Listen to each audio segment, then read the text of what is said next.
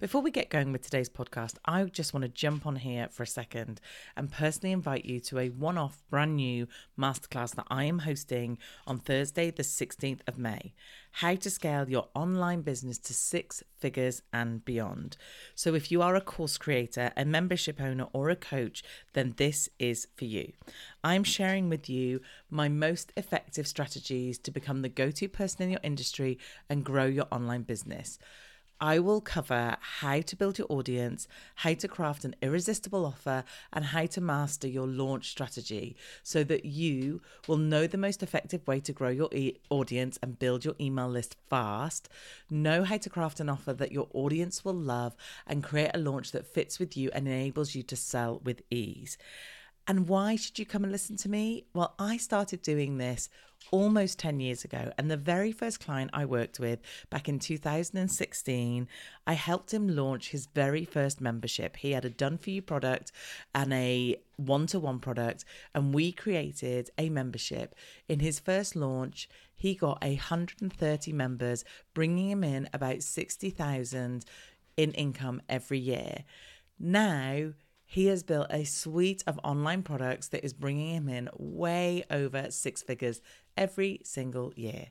This is going to be an awesome masterclass. You're going to get so much good stuff to take away with you to be able to use in your business. So, to grab your free place, go to teresaheathwareing.com forward slash masterclass, and I will see you there. Hello, and a really warm welcome to this week's episode of the Your, Your Dream Business podcast. Gosh, uh, like I am not having a good day today. I've got a couple of episodes to record today, so God knows what they're going to be like. But welcome to this week's episode. Thank you so much for joining me. I hope you are having a lovely, lovely week. So, this week, now, I don't want to put any pressure on, but I've got high hopes for this week because I am interviewing the very lovely Gus, who in brackets the marketing guru um and Gus is very funny and we laugh when we see each other. So I'm really hoping that we're going to have a bit of a giggle today. Well, you learn some things as well, of course. So please welcome to the podcast the very lovely Gus. Gus, how are you doing? I'm very well, thank you. I'm even better now that I've heard that ridiculously fantastic uh, introduction. And it's um yeah, but Nah, I, I feel pressure now. Now I need to be funny.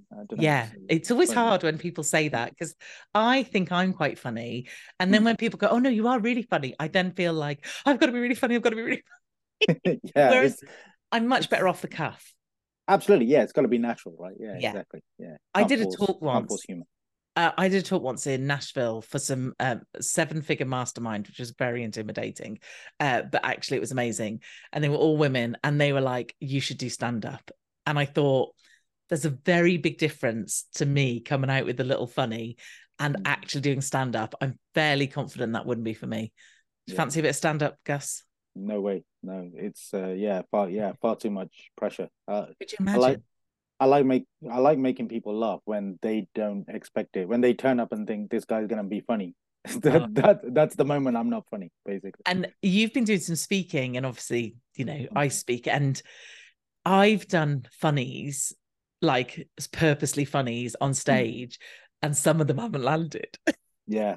Yeah, you know, it, it's funny you say that actually, because a lot of my, I, I said to somebody the other day, and I shouldn't give away my secrets, but I, I pre-plan my jokes kind of thing. So i know when i do presentations i know where i'm going to stick something funny in. And yeah sometimes it's kind of when i write it down i laugh to myself and i think this is hilarious. I'm the funniest guy ever. And when you kind of stand up and say it and the room is all quiet you yeah. you have to quickly move on. You're like okay cool. Let's yeah. next next next item. That is me all over. Like i will do something and i will laugh about myself for ages. I'll be like, God, I'm hilarious. I will literally like praise myself, pat myself on the back. God, I'm so yeah. funny. Um, but yeah, it is it is a bit awkward and they don't laugh. I sometimes I have the problem where I don't leave enough of the, I don't let it land fully before I then move on to the next thing because I speak mm. so fast. So that can sometimes be a problem in my, my world. So just, you know, little tip for you there, Gus. Yeah. Yeah, just, just uh, yeah, really wait for people to yeah. laugh. Yeah, yeah. and if they don't really. get it, maybe follow up with a but yeah, absolutely. There, yeah, that's a good idea. Or I might just have a slide that says laugh. You know, laugh. like exactly. Yeah. Cue yeah. laughter. Yeah. Now's the time I think that is the one what we should do. That's how they're going to get it. I love it. Gus, okay, now we've pitched you up to be a comedian. Um, so, Thanks. uh, how about we start as we always do by you telling us uh, who you are and how you got to do the thing that you do today. Wow. Okay. So, uh, so I was born in the late seventies in uh, in What Coventry. hospital? yeah, yeah, no, yeah. Walsgrave Hospital. I won't go into that. You know, I'm a I'm a Liverpool. Uh, like I support Liverpool uh, FC, and I used to tell people I was born in Liverpool because basically people always say, "Oh, how come you support Liverpool?" And so I always used to, yeah, I was born in the Paul McCartney Hospital. You know, in the Cilla Black Children's Ward. You know, it was kind of it was all very made up. You know, it's, you know, Jimmy Tarbuck was the midwife and all that kind of stuff. Um, but yeah, no, I was born in Coventry, born and bred in Coventry.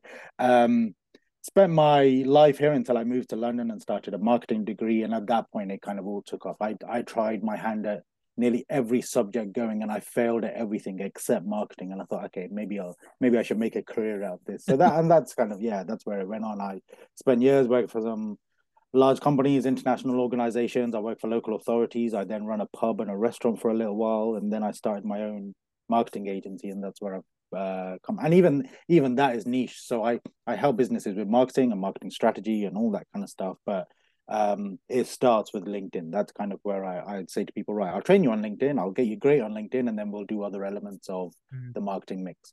Okay, so a couple of things. First off, I don't think I've interviewed anybody, or they've certainly not alluded to me that has a marketing degree because I have a marketing degree. Hmm. Did you start your degree in marketing? I started mine in business, and then within the first year, realized that I wanted to sack everything else off other than the marketing. Or did you go straight in marketing? So, uh, cut a long story short, basically, I did business studies as a GCSE, and I thought, oh, this is pretty cool. But then I wanted to be a lawyer, so then they said, oh, you should do history for A level. So I did history for A level, and I failed it, so I couldn't be a lawyer. So, but then I did also psychology for A level. So then I thought, right, I'll do psychology at university, and I went to university, and it was all biology, like we were dissecting brains and stuff like that. And I thought, yeah, this ah. ain't this ain't for me. So I did. I started on psychology. I also did a minor in sociology, and I hated sociology because there's no wrong answer. It was just like it was very wishy washy. It was just like everything is right, and I was like, "That's Yeah. I'm not gonna, you know, survive in this." Um, and then I moved into law. I thought, oh, I'll give my hand, you know, try my hand at law. And then I saw how long it was going to take to do a law degree, and I thought, forget this. I thought I- law for a while and then thought, Yeah. forget that. Exactly. And then I moved into marketing, and that's where I that's where it became second nature. Because once I started doing marketing modules, it kind of, for want of a better phrase, it was like this is so easy. It was like I go, you know, I can do this standing on my head. And I think that's the thing. When something becomes second nature, it's so much easier to deliver to others as well, kind of thing. So Yeah. that's so I failed at everything else before settling on marketing, basically. So psychology, like, what's left? yeah, do. exactly. What's left? I went through the prospectus. It was it was quite close. It was you know I almost got to zebra farming kind of thing. It was it was I was that far into the that's an A to Z joke, by the way. That's for, You- you got it. for Got yeah, Love good. it. Yeah, yeah, cool. Um, but yeah, I got to marketing and I thought, right, yeah, let's try my hand at this. And then I luckily I stopped there because uh, you know, That is lucky because I think if marketing LinkedIn is niche, marketing or not marketing zebras, look zebra care or whatever the zebra thing was, very Yeah, niche. yeah, uh, I'm not sure what the prospects were like for that. I am, I kind of, like I said, I started in a business degree thinking I actually was very good at maths. So I thought I would go down like a finance route and then realize finance had nothing to do with maths. Yeah. And it wasn't just adding things up, which was a bit disappointing. So, Mm. and then I started, like you, I started doing marketing and going, this is like, I could, yeah, I can do it in my sleep. Like, get it. I get everything. Um, so yeah, I loved it. And I love the fact that I have a degree in marketing. Mm. I think for us doing the roles that we do, I know, like you, I don't know what year you did your degree, and I don't even think I can remember what year I did my degree, but I know that what they taught me obviously is not the world we live in now. Mm. And websites weren't even like they were a thing, but they weren't like really a big thing that they talked about. However, obviously the the strategy and the thoughts and stuff behind it is so I still feel pretty happy that I've got that degree. Yeah, absolutely. I, I feel the same. I think the the theory will never change. You know, ultimately you're uh you're promoting a product or a service for somebody to buy and you want to make a you know you want to make a profit. That's you know the ultimate uh the, the underlying theory. But the the purpose of a marketing degree uh, not that I want to kind of brag about this, but I went on to study two postgraduate qualifications in You were much better than me then, Gus. Yeah, gave up. marketing and marcoms. I'm a member of the Chartered Institute of Marketing and all that. I have loads of letters after my name. But the the point is that I think a lot of yeah, yeah, I think a lot of people kind of a lot of other people think that marketing is second nature as well, and it's kind of like they'll just they'll just try their hand at something and think, oh Yeah. well, you know, I'm now a Facebook specialist, so that makes me a marketer, or I can, you know, I can write copy and that makes me a marketer, and that's not always the case. So Yep. I know there are marketers who haven't got a marketing degree that get very um uh they get the you know their knickers in a twist about the fact that when I turn around and say, well actually no, I've got loads of letters after my name and I've done all the theory and Yeah. you know I did marketing before social media was a thing, before Yeah. Facebook or LinkedIn or Instagram anything was Yeah. invented because the theory will never change. And I've got I'm glad that I've got that grounding basically.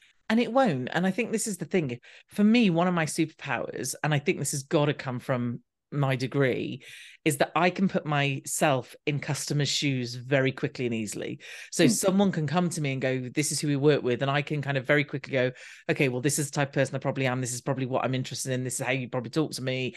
Like i feel and i feel like i can shift from one business to another really quickly. And you must have seen this and this episode was definitely not about uh slagging off anybody that doesn't have a marketing degree i can Sure, assure you. course, of course. however i used to get and probably would still get a little bit frustrated in people who like so for instance i worked with someone who had she worked for me years ago and she basically was an influencer and she was a travel influencer and she hmm. built a very good successful instagram and I used to have a tourism board that we used to do Instagram for. So she was a perfect match because it was Mm. very much in her wheelhouse, very much in her zone of genius. However, just because someone has built something themselves does not mean they can then go and market anything. Because I've marketed, we'll have a market off, right? I've marketed chicken, i.e., processed chicken. Uh, I've marketed telescopic slides. So, you know, when you're in a car and you lift the thing and your seat slides forward or slides back. Obviously, I've got a fancy car, so I just press a button, but you- I remember those cars. Um, but like those are telescopic slides. And like if you've got um if you're pulling out like a big server on big it's like the the slide thing. Like I've marketed stuff like that. Yeah. And I I- think that's what marketing helps us do. We can market stuff like that. What have you what's your most obscure? Oh, I've got another one as well. To, Wow, what's my most obscure? So I uh I have marketed a sub-region of where I live. I I always used to work in automotive and advanced engineering and all that kind of stuff. So that's kind of my background. So it's um I used to work in vehicle rental. oh yeah, so, yeah. Uh, you know, I essentially I marketed Mercedes Sprinters and Ford Transits. Nice. Um, and I was nominated for an award, which was called the Tranny Award. But Tranny is an abbreviation of transit, just so everybody knows. Um, and so, for example, uh, thankfully I didn't win. I didn't want to say award. To be it's fair. a very it's a very niche award. Yeah, absolutely. I'm glad I didn't win, so I didn't put on my CV. I'm a winner of a Tranny Award. That would be very strange.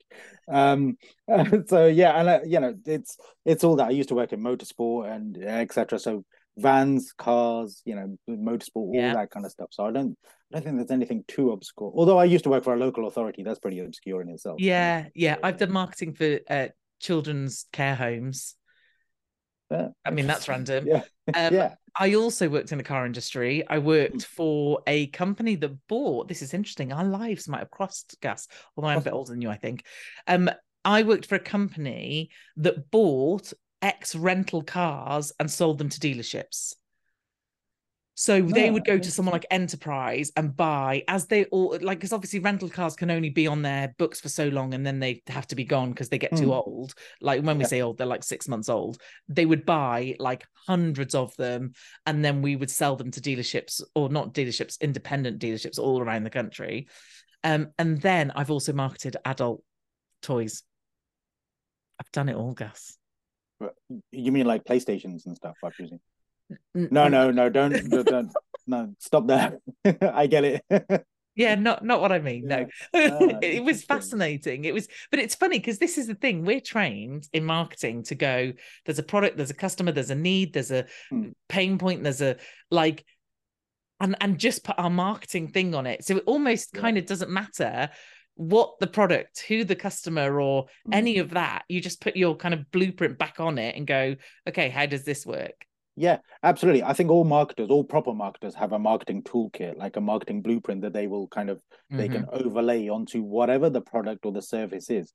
And you know, we can talk about acronyms like the four Ps and the seven Ps and Mhm. Pestle and SOSTAC and Dagmar and ADAR and all these other kind of things. And you know, um, and then we intersperse it with a bit of psychology, like Maslow's hierarchy of Yeah. needs and all that kind of stuff. And and it all come, you know, and we say all this fancy stuff and use all these you know long words and all that kind of stuff but ultimately it's the blueprint that kind of we overlay onto anything that can then deliver that and i think that comes from knowing the theory knowing the stuff behind stuff so we could quite literally market Anything. anything and anyone. Yeah yeah. And that's where No we to come Eskimos is the favorite one, isn't it? absolutely yeah. And now that we run our own organ our own businesses i think that's the thing that we can whoever comes in because people always say well what's your niche? And i normally say well service industry businesses which sounds like everybody says that right? But it's kind of it doesn't matter if you work in hr or accountancy or wealth management or photography or videography. I can market your business because ultimately i understand the marketing you know, Yes, yes, yes, yes. Yeah. And I think that's why I've never had a niche Mm. because because I can market anything.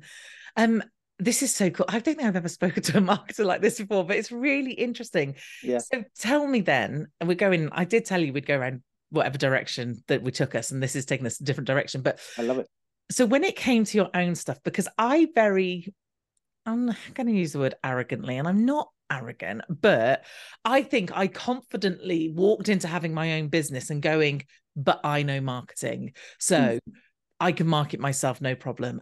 And I couldn't. I found it really hard. How do Mhm. you find marketing yourself?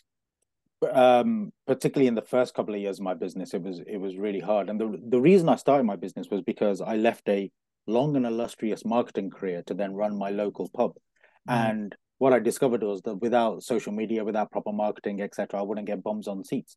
Yeah. but it was you know marketing is more or less a full you know full-time job. So what i when i started my own agency the whole idea was that i was going to help other businesses and particularly my first couple of clients were like other pubs um and my competitors. So i kind of went to them and said this is this is what i do. So it's very easy to do it for other people. But when i was marketing my own agency it's very difficult. Like the the was it the cobbler's children doesn't don't wear shoes and all that kind of stuff. It's it's very difficult to market your own business. And I, so the first couple of years were really hard. So i could do it for anybody else i could do it standing my standing on my head. But when it comes to myself I, I, and i think as business owners we don't and again obviously as you, you, you are well aware as a coach i know it's what you a lot of what you deliver we don't spend time working on our business we Yeah. spend all our days trying to help other people and therefore we make money and pay our bills by helping others Mm. um, and sometimes we have to just sit back and say well how do we do this for ourselves Yeah. And it really shocked me how how much I thought it would be easy and how not Mm. easy it was. And even now, this is why I still have coaches. This is why I still get help. This is I was with um lovely Becky Hollis the other day. So Becky Hollis was uh, she worked with me for a long time. I met her when she did her degree in marketing. She was doing a dissertation on social media, I think it was, and she found me on the internet and interviewed me and asked if I she could interview me, and I was like, yes. So then she came into my world, and then she just kept coming back into my world and back into my world, and eventually she worked for me. And I saw her the other day, and it was so funny because obviously I've coached her for years and years. At her business, by the way, Gus, she has just done. I'm like a pride parent. She is amazing. Yeah. And I sat with her the other day, and I'm chatting away, and I was showing her something I'd done a reel. I was feeling very proud of myself, and she looked at it and she went, "It's too long. This is this. Change this. Do this. Do that." And it was like, and then she went, Oh my God, I'm so sorry, T. Is that I'm so sorry? Because obviously it was like roles reversed. And I was like, Yeah. It's fine, Becky, because like I can't do it for myself. I can't look subjectively to myself. I need someone else to look in and go, actually, this would be better this way, or you know, Yeah. this is how I think about it, or whatever. So yeah. absolutely you know i always it's funny you say that because i um i'm doing this coaching program at the moment as in receiving coaching i was i was saying to the the, the coach Not that by me. Not by you no it's no this is a this is a Get free off the program. podcast. this is a fr- this is a free program so yeah don't Oh, okay, Yeah, that's yeah. fine then. so uh, so and if that goes well and i make enough money i'll be able to pay you Thanks. Great. soon I look forward Um, to it. that's the important thing yeah yeah so um and i wouldn't obviously i wouldn't go anywhere else you know Well, I'm glad to hear it. um but what I was saying was what I said to this business coach was that I uh, I very much sometimes feel like I don't want to bore anybody with history, but it's the whole Leon um, the Leon Trotsky thing. So when Leon Trotsky and kind of Stalin were uh, going to replace Lenin, Leon Trotsky thought he was great. He was like he didn't have to promote himself. Every he thought he was a shoe in for the job, and he just kind of told everybody, "I'm great at what I do. That's the way it is." Ultimately, he was killed with a pickaxe in the in the middle of the mountains, but that's a nice. different story. Um, but it's that sometimes it's that arrogance of i'm brilliant at marketing so i should be able to do this it's nice and easy for me kind of thing and it's not until you actually get into the weeds and you think you know sometimes you need those other people to tell you well this is how it is or this is how yeah. i can help or this is what you should do etc and it's kind of those epiphanies where you think oh really i i should know that but I spend too long working with other people and working for other yeah. people and helping other people make money and and all that kind of stuff. So yeah, and I think I totally get that always learn something. Like I I constantly learn things. And okay, not so much about the marketing basics because we know that and we know the mm. strategies and we know the like that sort of stuff. But I constantly I constantly look at, you know, I didn't used to look at other people's stuff and I'm now opening back up to it in mm. terms of like going, oh, okay, that's interesting. They did this and that was the result they got. And and this yeah. is the thing because it is such a moving feast, although the strategy remains the foundations. And if you've got that wrong, then you're a little bit buggered.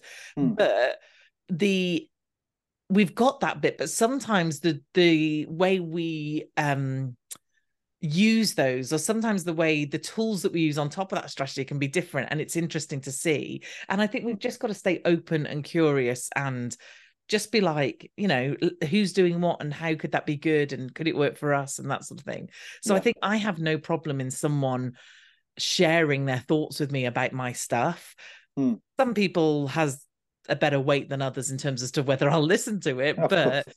they can share absolutely fine, not a problem. Yeah. Anyway, we've whittled on about this too long. Although I do have to say one more thing, right? Go so on. you did a marketing degree, four P's. You would know who Philip Kotler is.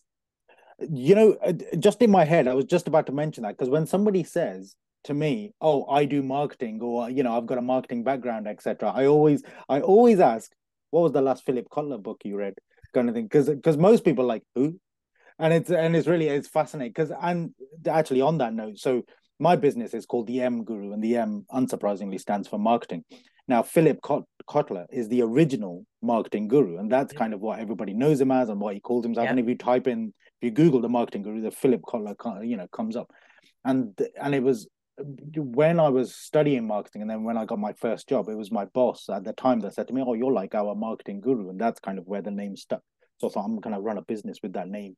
Um, but obviously it's trademarked and copyrighted elsewhere. So that hence why yeah. I shortened it to M. But yeah. anyway, it came from Philip Kotler. And that's the thing. And I think most marketers, most good marketers should know who Philip Kotler is. So it's always a it's always a question I ask when somebody says, "Oh, I'm I'm just like you," and I'm like, "Yeah, you're really not, mate." No so, did you know that I spoke at his only UK event he's ever done? No way, really. I did I not know that. Him. That's I oh, met oh, amazing. Him.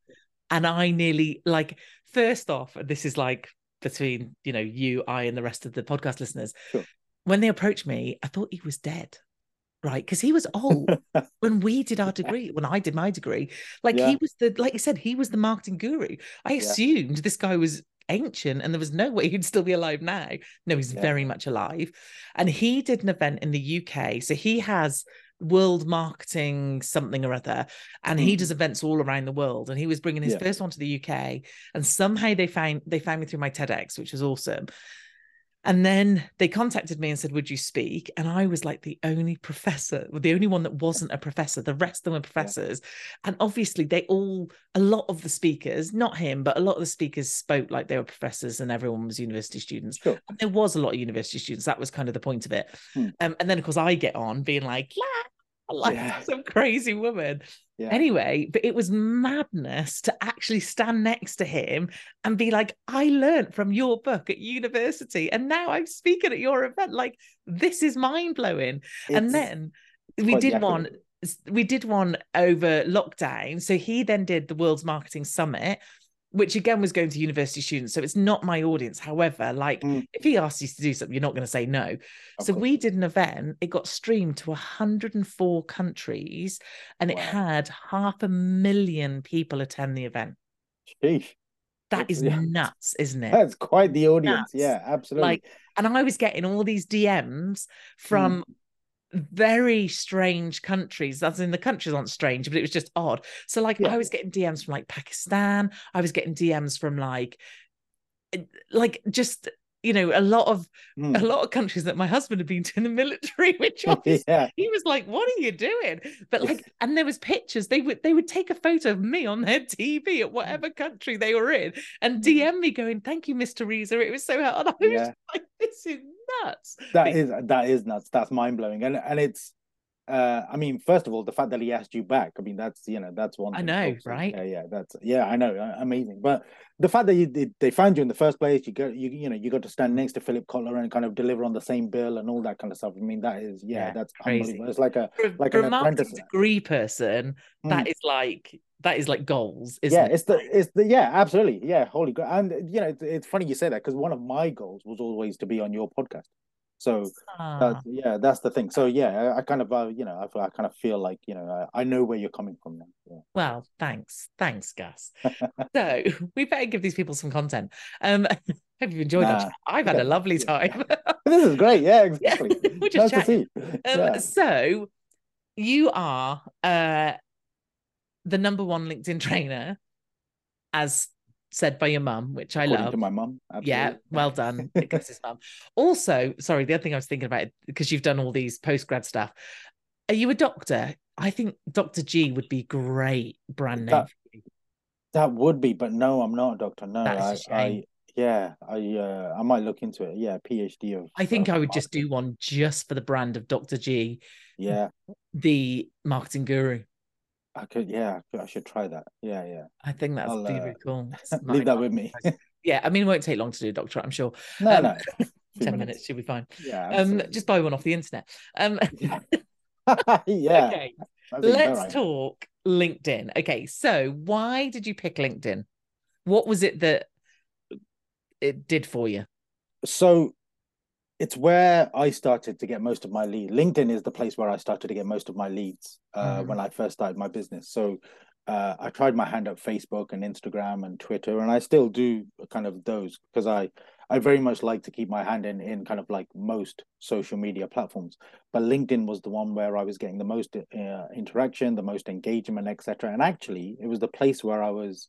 You probably found the realist me, if if that makes sense. I used That to tell. tell interesting. Yeah, I used to like everywhere else was very because on Facebook and Instagram and Twitter, etc., you have your business accounts, uh, you know, alongside your personal account. So I was Gus Bhandal personally, and then pri- you know, uh, professionally, the M Guru kind of thing. Whereas on LinkedIn, you focus on your personal profile. Yeah. So you're, you know, I, I I was Gus Bhandal, but I was the real Gus Bhandal. So it's where I told stories and where I kind of uh, would share my life and all that kind of stuff and etc. As opposed to everywhere else where I said, "Oh, I know this in marketing, and you should kind of buy my services and all that kind of stuff." So um, I chose LinkedIn because it's the place where I could I could really be me and really kind of push forward on that. And when I started getting leads and inbound leads and all that kind of stuff, I thought, Mhm. "Oh, actually." There are some people out there that like me, so I thought I, was, should kind of go all in on it. Yeah, was, it surprised with it was it was yeah it was it was surprising yeah yeah thanks thanks So that's interesting because I think if I was to ask people which is the platform you're most real on or Mhm. most you on, I don't think many people would say LinkedIn because I think, and I'd love to get your thoughts on this. I think there is a history of, well, LinkedIn is just business. So you just show up Mm. business. And must have been, I don't know, five years ago, I was at Social Media Marketing World. And oh man, who was it? Who was it? I can't remember his name. He's pretty big in Mm. our space. He was talking about actually, he's just chucking everything on LinkedIn. And I remember at the time sitting there watching it thinking, You're doing what? Like, Yeah. what is this craziness? But like, how do you feel about that? Is it somewhere we should be putting our real selves? Is it somewhere like at the weekend? I don't know if you see my Instagram, and I hate saying that because it makes me sound like a right idiot. But my Instagram this weekend, I was sorting out my dad's house. My dad's moving house. Well, he's actually moving Mhm. with my sister after 50 years of living in our childhood home. wow And we are going through the home of 50 years worth of stuff. It is a lot of work. no But doubt I am finding all the photos. So I put some photos of me up on Mm. Instagram. Oh, I was I was a stunning looking teenager, I can tell you that. I, yeah, someone- I have no doubt someone replied to me. It was brilliant, saying, "This is more Nigel than Nigella." nice. yeah, that's how good those photos are. But yeah. like, so obviously, I did a story in the morning, and I'd got my hair plaited, I'd got my hoodie on because I was like, I'm going to my dad's, I'm yeah. sorting out his house. Do you want to see any embarrassing photos of me? Put up a poll. Obviously, everyone said yes because you know who doesn't. Yeah. And then put some photos of me. Like, is that the stuff I should be putting on it on LinkedIn? Like, how personal and real are we being? Uh, the short answer is we have to be as real and as personable as uh, as possible. I think, and you know, we live in a world now where people buy from people. It's very, mm. you know, all the big, sorry, most of the big brands have a face kind of thing. Yeah. We when we think about Bill Gates and Mark Zuckerberg and Elon Musk mm. and Richard Branson and etc. Yeah. etc. You know, the a lot of big brands have a face, and and most of those personal brands have a bigger following than the companies that they run. Mm-hmm. And if we bring this down to a, like a mere mortal level for us, I think you know people buy from us. And what I always say is, it's a case of making yourself ungoogleable that is a word i just made it up but it's it's um i do this a lot in presentations it's about when people think about what you do for a living you don't want them to go to google because as soon as they do that they you know you've lost them so if somebody yeah. goes to google and types in social media manager or linkedin trainer etc me personally as gus i'm not on page one so i've lost people yeah the point what i do is i post as much content about myself on linkedin so that when people think i need a social media manager i need a LinkedIn trainer. I need help with this. Rather than go to Google, they they think of my name kind of thing. And I think it's that because people buy from people, I think that's where LinkedIn is the number one platform for for mm-hmm. us to kind of share that information with people. So let's like talk, you know, basics. What type of things are you posting? How are you you know, when I think personal stuff, like what I posted yesterday, it has nothing to do with what I do as a business. It was mm. literally, this is what I'm doing on my Sunday. How, if that's the right kind of content to put on there, the question I used to get from everybody when we, when I talked about social media was, well, that's not going to buy from you. They're not going to know me as Teresa, the kick ass coach.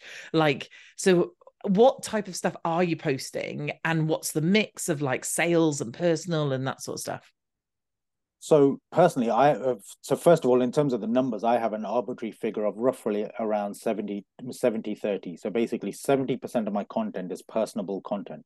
Okay. Ultimately, as business people, we have to sell. We have to tell the world, well, this is what we do. So, you know, for you, it would be here are some you know old school photos or here's me making a lasagna or here's me yeah. delivering a talk or here's me going networking and then intersperse that with the 30% of i'm a kick-ass coach this is what yeah. i do this is how i help and all that kind of stuff mm-hmm. um, and it's the two it's it, it's the two stories that intertwine that kind of get people together to say well actually yes, she's a business coach. But obviously, if I went to Google and just typed in business coach, there's a million pages, right? Yeah, what I want to know is who is a business coach that I like, that I can get on with, that I think is fun, that I, you know, and all that kind of stuff. Mm-hmm. Um, if I'm looking for fun, if it's just oh, I'm looking for somebody really professional and boring, then your content then, should be professional and boring. It's that. Yeah, then don't. That's not you, right? Yeah, exactly. Yeah. um, so it's it's that element of you still have to sell, but actually you have to tell the world about the kind of person that you are. So in terms of the content that I post, it is very much the, you know, this is what I'm doing with my week. This is what I'm up to. I'm going networking. I've got speaking gigs. I've just bought some orange trainers. I've, I don't know, I've eating some Terry's chocolate orange, you know, etc. It's all that interspersed. It's um what I don't do. I never generally I never talk about my wife or my child. Um, okay, that's just personal preference. That's just personal preference. Yeah, yeah. That's just it's just not something I do. But um, and it's not weirdly, it's not intentional. It's it's just it just works out that way because I'd mm. rather you know I'm I'm very self involved. I'd rather just talk about me. You know what I mean? I don't want anybody else taking the limelight. So that's the other thing. Um, kids are normally cuter. People like them, so you're probably exactly. You know exactly. I mean, he's almost as cute as me. Yeah. So, uh, so yeah. Don't tell him I said that. So it, it, you know, it's that case of you know what what makes you tick? What's the kind of person that you are? And i think that's where you uh you know people resonate with you. So for example a lot of my content is comparatively inane. It's not uh, overly professional etc but i get a lot of clients who come to me and say we want you to teach us how to be personable on linkedin. Um, mm-hmm. um, one client specifically said you write a lot of shit on linkedin. Can you do that for me as well great. Yeah, that's exactly you know, and that was a, the exact quote kind of thing. And I, I love great. it. no. So it's it, it's that element of um your vibe attracts your tribe. I know that's a very Yes. trite No, thing, but it but it is It's yeah, but it's true. Yeah. Yeah. So what about what shouldn't we be doing on LinkedIn? Uh you shouldn't own personally i think you shouldn't only be posting about work. If all of your content is this is what i do you know i'm running strategy days. I do marketing strategy. I do this. I do marketing. I do social media. I can help you with this. I can help you with that. Ultimately your audience will eventually switch off because they'll think well yeah this person does that um, but that that's it. What i want to know is all the other bits that will mark you out like different to everybody else the Yeah. bits that will make you ungoogleable. I don't want to go to Google to search for someone like you. I want to find you on LinkedIn or any social media and work out that you're the person I want to work with. Um, Mhm. once people go to Google, one pe- once people leave and start searching for the the job that you do, you've lost them basically. So it's Yeah. the idea of um, telling enough stories. So what you shouldn't do is only post about work or only post the Mm. the professional stuff because people switch off to that. I think there's a, yeah there's a there becomes a kind of you know blind side where people just think Yeah. yeah I, I know what they do now this. Yeah, And yeah. then- uh, yeah and then people stop interacting they stop engaging and then Yeah. you kind of you fall out of the mind's eye so at the moment they are ready they're not thinking of you because you're just like everybody else And how do you know that? How do you know if like so my engagement on LinkedIn is not amazing. So what am I but we're posting regularly. So what am I doing wrong or what should I be doing to help increase that engagement? have you posted photos of you as a child or the photos Not, that you found not on LinkedIn, no. No, exactly. So that's what you should do. And that's the that's and not just specifically that, but lots of things. Like I know, like I can go through your Instagram and learn all about you because I know you post that on Instagram. If you shared that content onto LinkedIn, it- your engagement will go up. Uh, I can't guarantee that, obviously, but uh, in theory, your engagement will go up. Just on that note, what I should say is everything that I teach on LinkedIn, everything that I train people with, everything that I talk about is from personal experience.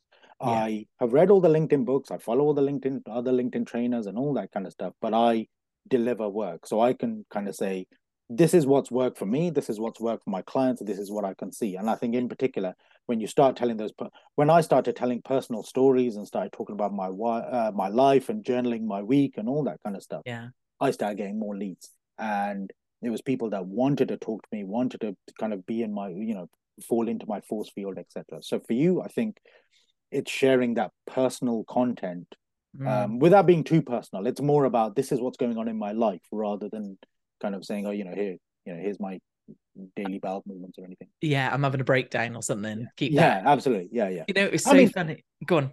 You could, you could share. Well, I'm having a breakdown, and you'll, you know, you'll get a lot of empathy and all that kind of stuff. But at the same time, you know, do we, do we want a business coach that has breakdowns? I don't know. It's kind I don't you know, think so. I don't think you're so. supposed, you're supposed to help us with our breakdowns. you know, Exactly, yeah, yeah. exactly. I meant to be way over my breakdowns Yeah. by the time I Yeah. coach other people. Exactly. Yeah, yeah. It was funny. I did uh obviously I have someone help my social media and I did a thing a few months back where I very bravely got into swimwear and went and stood on a beach, all part of this thing with Bryony Gordon, who's a um, Telegraph uh, uh, journalist. And there was a there was an ulterior motive which will eventually come out at some point as to why I wanted to get in front of Bryony. But anyway, in order to get in front of Bryony, I had to get in my swimwear and stand on a beach and have photos taken. Hmm. And there was a competition, and I thought, oh, I'll just enter the competition, which was to win swimwear from a brand called Curvy Kate.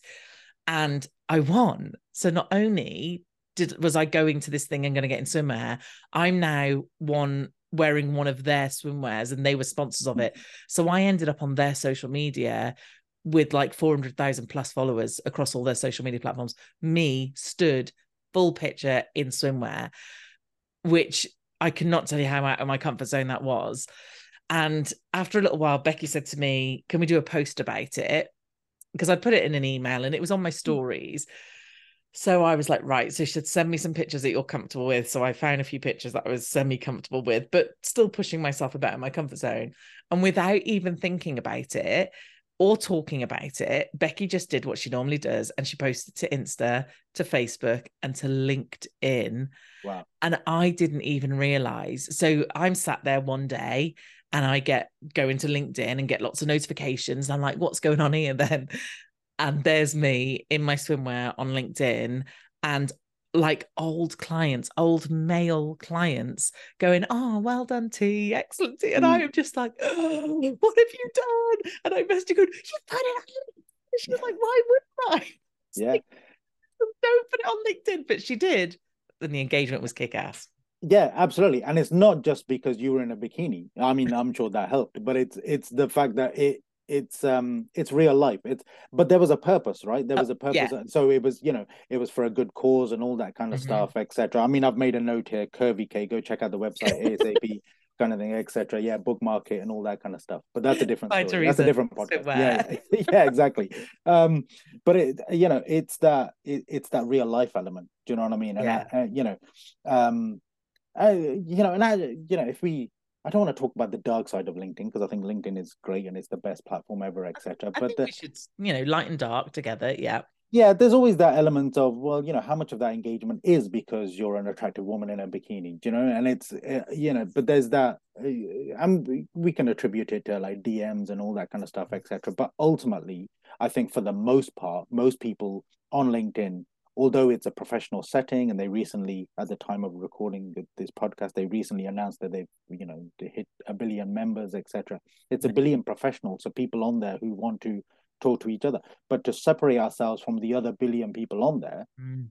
we share these photos of us or share mm. our bits of our lives etc if you just went on there and just said every day and said i'm a kick-ass business coach eventually people would switch off yeah so yeah. and i think it's that yeah that element how much proactive engagement do you do other than just posting?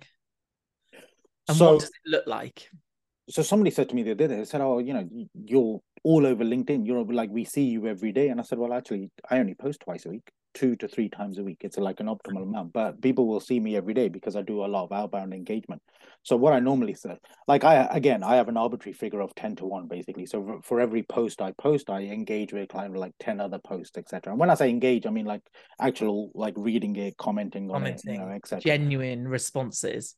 Yeah, exactly. And and not not just for the sake of it. I don't just scroll through my feed and pick the first 10 posts. I pick the ones that are relevant to me or the ones that my ideal clients would see or the ones where I want my network to see and and all that kind of stuff. So um again, like I said, it's an arbitrary figure, but I do a lot of outbound engagement because I think that's where the gold is. The gold is in the engagement. It's you know, the all marketers will say the keyword in social media is social, right? So it's mm-hmm. all about that um that personality, that being personable, mm-hmm. engaging with each other, treating it like a networking event, etc. So I do a lot of outbound engagement, whereas I don't post every day, you know. And, yeah, and which that. I think, uh, you know, to some people that must be a blessed relief to not have to post mm. every day, but also there's something pretty rewarding about LinkedIn because you're not fighting. Now, yes, they've got a huge following, but as we stand at the moment, and correct me if I'm wrong, it still has pretty good like the algorithm's still pretty kind to us mm. we still get like you said you can post a couple of times a week and that though the lifetime of that post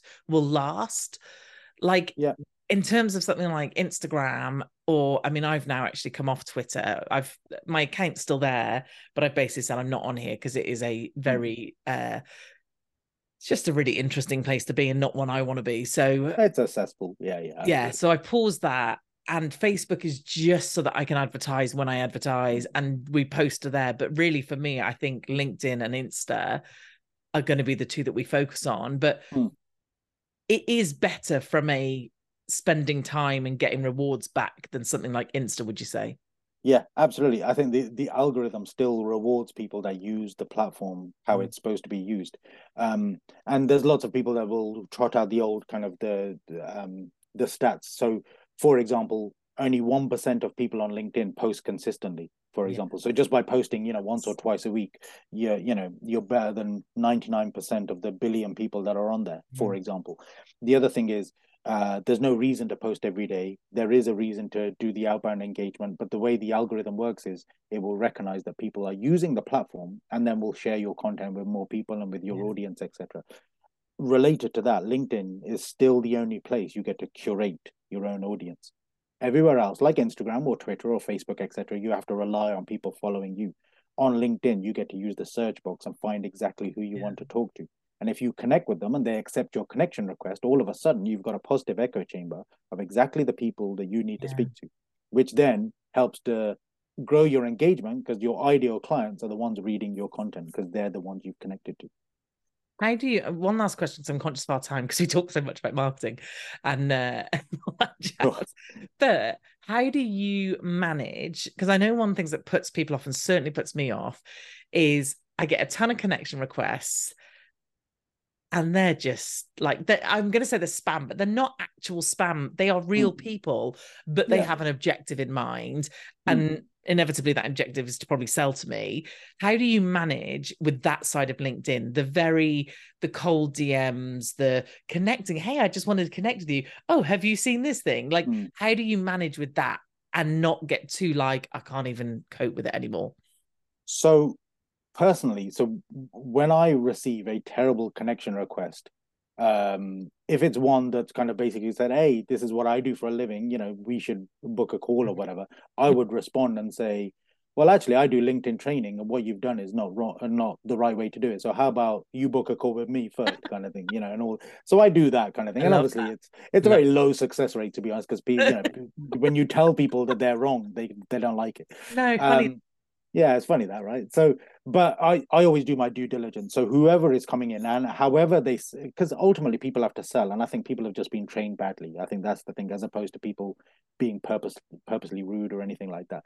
So I always do my due diligence. If it's somebody that I could either work with, somebody that could either be a client or a supplier, or is good for my network, or we have lots of mutual connections, or we're both based in the UK and all that kind of stuff, then I'll normally accept. At the moment, they kind of hit me with a pitch without yeah. actually getting to know me, etc., then it's it's a delete. It's kind of like thanks, but no thanks. I'm now gonna delete you because mm-hmm. I don't want you to do doing that to my network, etc. So um so it's all about doing that due diligence. But yeah, it's it's making sure that somebody fits the profile of the people that you want to be connected to. Like I don't connect with, for example, people from India or Pakistan or etc. Because I know as some like for example, an SEO specialist in, in India, they don't have a network that's going to be suitable for me. I'm not going to yeah. use them for my work etc so i just don't connect etc yeah, whereas yeah, if it's yeah if it's somebody uk based if it you know etc as long as they've sent the right message or um, they have the the right things on their profile of your mutual connections then then i accept. But it's due diligence it's all about the due diligence. It kind of takes time to create the perfect audience. So two quick fire questions, even though I said that was the last one. Uh, sure. First one is Do you get people to follow you or do you get them to connect? Ideally, I get them to connect. Uh, LinkedIn is a massive networking platform, so I'd rather have two way conversations, etc. So, as a, and I could talk for days about this, but it's all about creator mode. So, I've got creator mode switched on, which turns the connect button to a follow button. So when I meet people, I always say, please click the three dots and connect with me as opposed to following me. Um, but also on the flip side, what I do is I go through my followers. Anybody that has just click follow and, and not connect, connect I go through, and if there's anybody interesting, I'll I'll connect to them basically. So, but okay. in an ideal world, you want to connect as opposed to follow. And then the last one, is it just a case of, and I'm sure that I probably have given this advice in the past, like connect with as many people or are you really trying to curate your feed and therefore you're being very strict? So for instance if we were friends but i was in a completely different industry doing a completely different thing you wouldn't connect with me because i wouldn't you wouldn't want me to mess up your algorithm. Like is it like that or what? So uh, I don't believe that you should have a massive following. Like, don't just connect to anyone and everyone. There's no the numbers. You know, they're just vanity metrics, right? They don't yeah. mean anything. And I know there's lots of LinkedIn trainers that say, "Hey, I got to hundred thousand, you know, followers and stuff." And it's like, yeah, but you, nobody likes you anyway, kind of thing. Yeah, like regardless.